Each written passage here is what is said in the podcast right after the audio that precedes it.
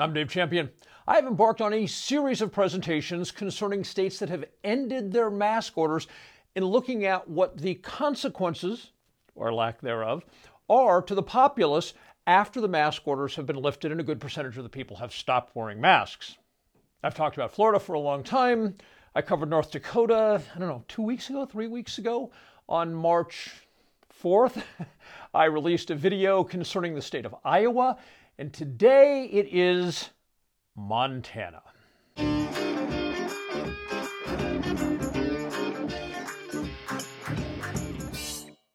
Let me begin by saying I never waste your time by bringing data to you until we have enough data that we can reach some reasonable conclusions. And when it comes to things like removing a mask order or removing social distancing or opening up businesses, that you can generally detect whether a trend has altered one way or another or not within 21 days. So I set a limit when we're looking at this mask mandate issue, ending mask mandates. I set a limit of 21 days. I will not come to you, I will not take up your time to present data to you until it has reached 21 days at least. As I'm sitting here talking to you today concerning the state of Montana, it has been 22 days. Now, before I show you Montana, I want to take a quick run through of Florida, North Dakota, and Iowa so you have some framework of where we've been and where we're going. If you've been following me for any length of time, you know that I prefer to show you the data in graph form so you can actually see it rather than me just spieling it out to you.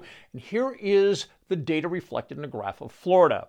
You can see back here on September 25th is when uh, Governor DeSantis lifted all COVID restrictions in the state of Florida. And then we see the numbers go up, it hits January 7th, and then it cascades down. All of that happened with no statewide mask order, although some counties and cities have them. That was without any statewide mask order. Plus, DeSantis, in his order where he lifted all statewide restrictions, he banned counties and cities from actually fining anyone for failure to wear a mask. In other words, they could write the citation, uh, they can't take it to court and collect anything. There is something else I want to point out about Florida, so let's go back to the graph for a quick second. All right, so you see here the cases have risen pretty dramatically, yes? And then January 7th hits, and the cases start cascading. Remember, there was no statewide Florida mask order when that happened. And that's the same exact pattern as winter hit. Numbers went up, up, up, up, and right around the beginning of January, flipped and cascaded down. That's the same exact pattern the same exact pattern. I'm repeating that because it's really important. The same exact pattern as happened in states that had mask orders in place the whole time where you had nearly 100% compliance. Same exact pattern. So clearly, yeah, it made a difference. I also compared the state of California to the state of Florida. Now, I had to adjust for the disparity in population. I could have gone into things like adjusting for the disparity in age because Florida has eh, the by far a, po- a, more aged population than does California. And want to get into that it gets very complex, very tedious, very detailed. So I just stuck with population, which is going to give us what we need to know. And so once I adjusted for the disparity in population between the state of California and the state of Florida, guess what? With no business restrictions and no statewide mask order, Florida has done approximately 10% better across the board than California with a series of draconian lockdowns, a full time mask order, which is still in place right now. And I lived in California for 47 years, so I have a ton of friends there, and they tell me the compliance rate is about as close to 100% as statistically possible. Yet Florida, with none of that, did 10% better.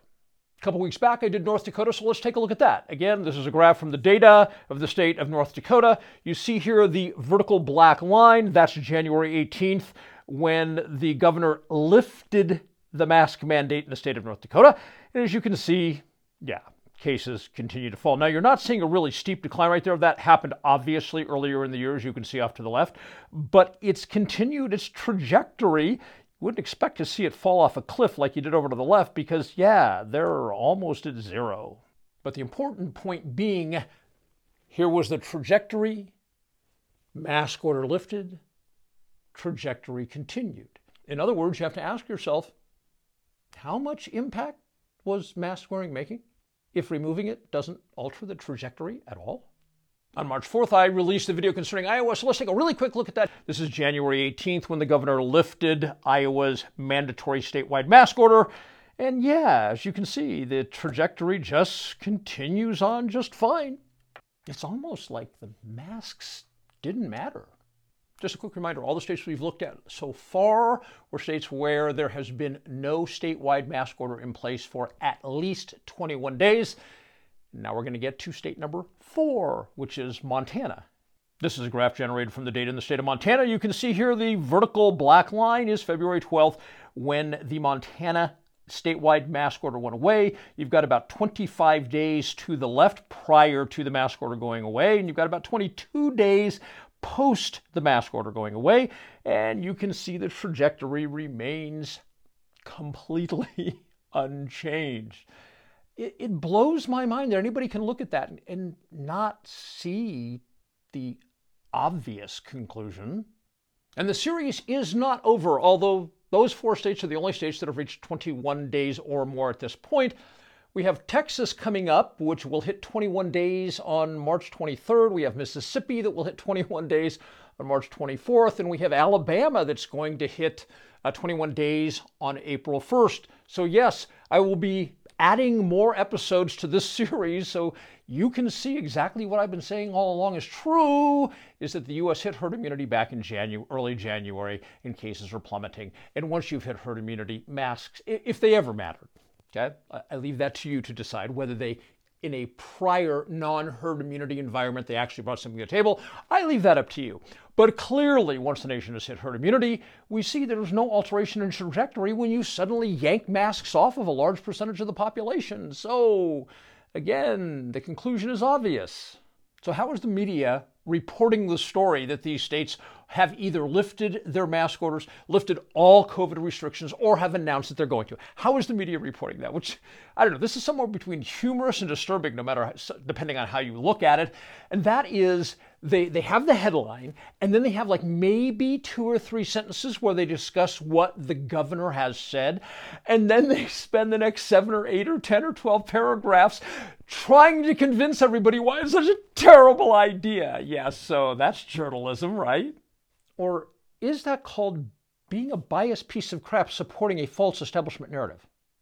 So, because the media is absolutely biased on this subject. Not saying the media is biased about everything, right? You know, you got Fox on the right, you got CNN on the left, and they're both lying about whatever they want to lie about. But on this subject, most of the media is corrupt and biased. So, what does that do for the value of a video like this where I'm showing you the actual data, the actual facts, the actual evidence? It makes it incredibly valuable.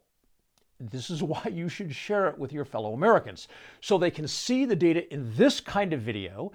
And then they do what I do. They see the headlines and they start laughing. They're like, oh my God, these guys are such liars or such boneheads. But if you don't share this content, how will they ever have the frame of reference to make that call, right? So, yeah, share it.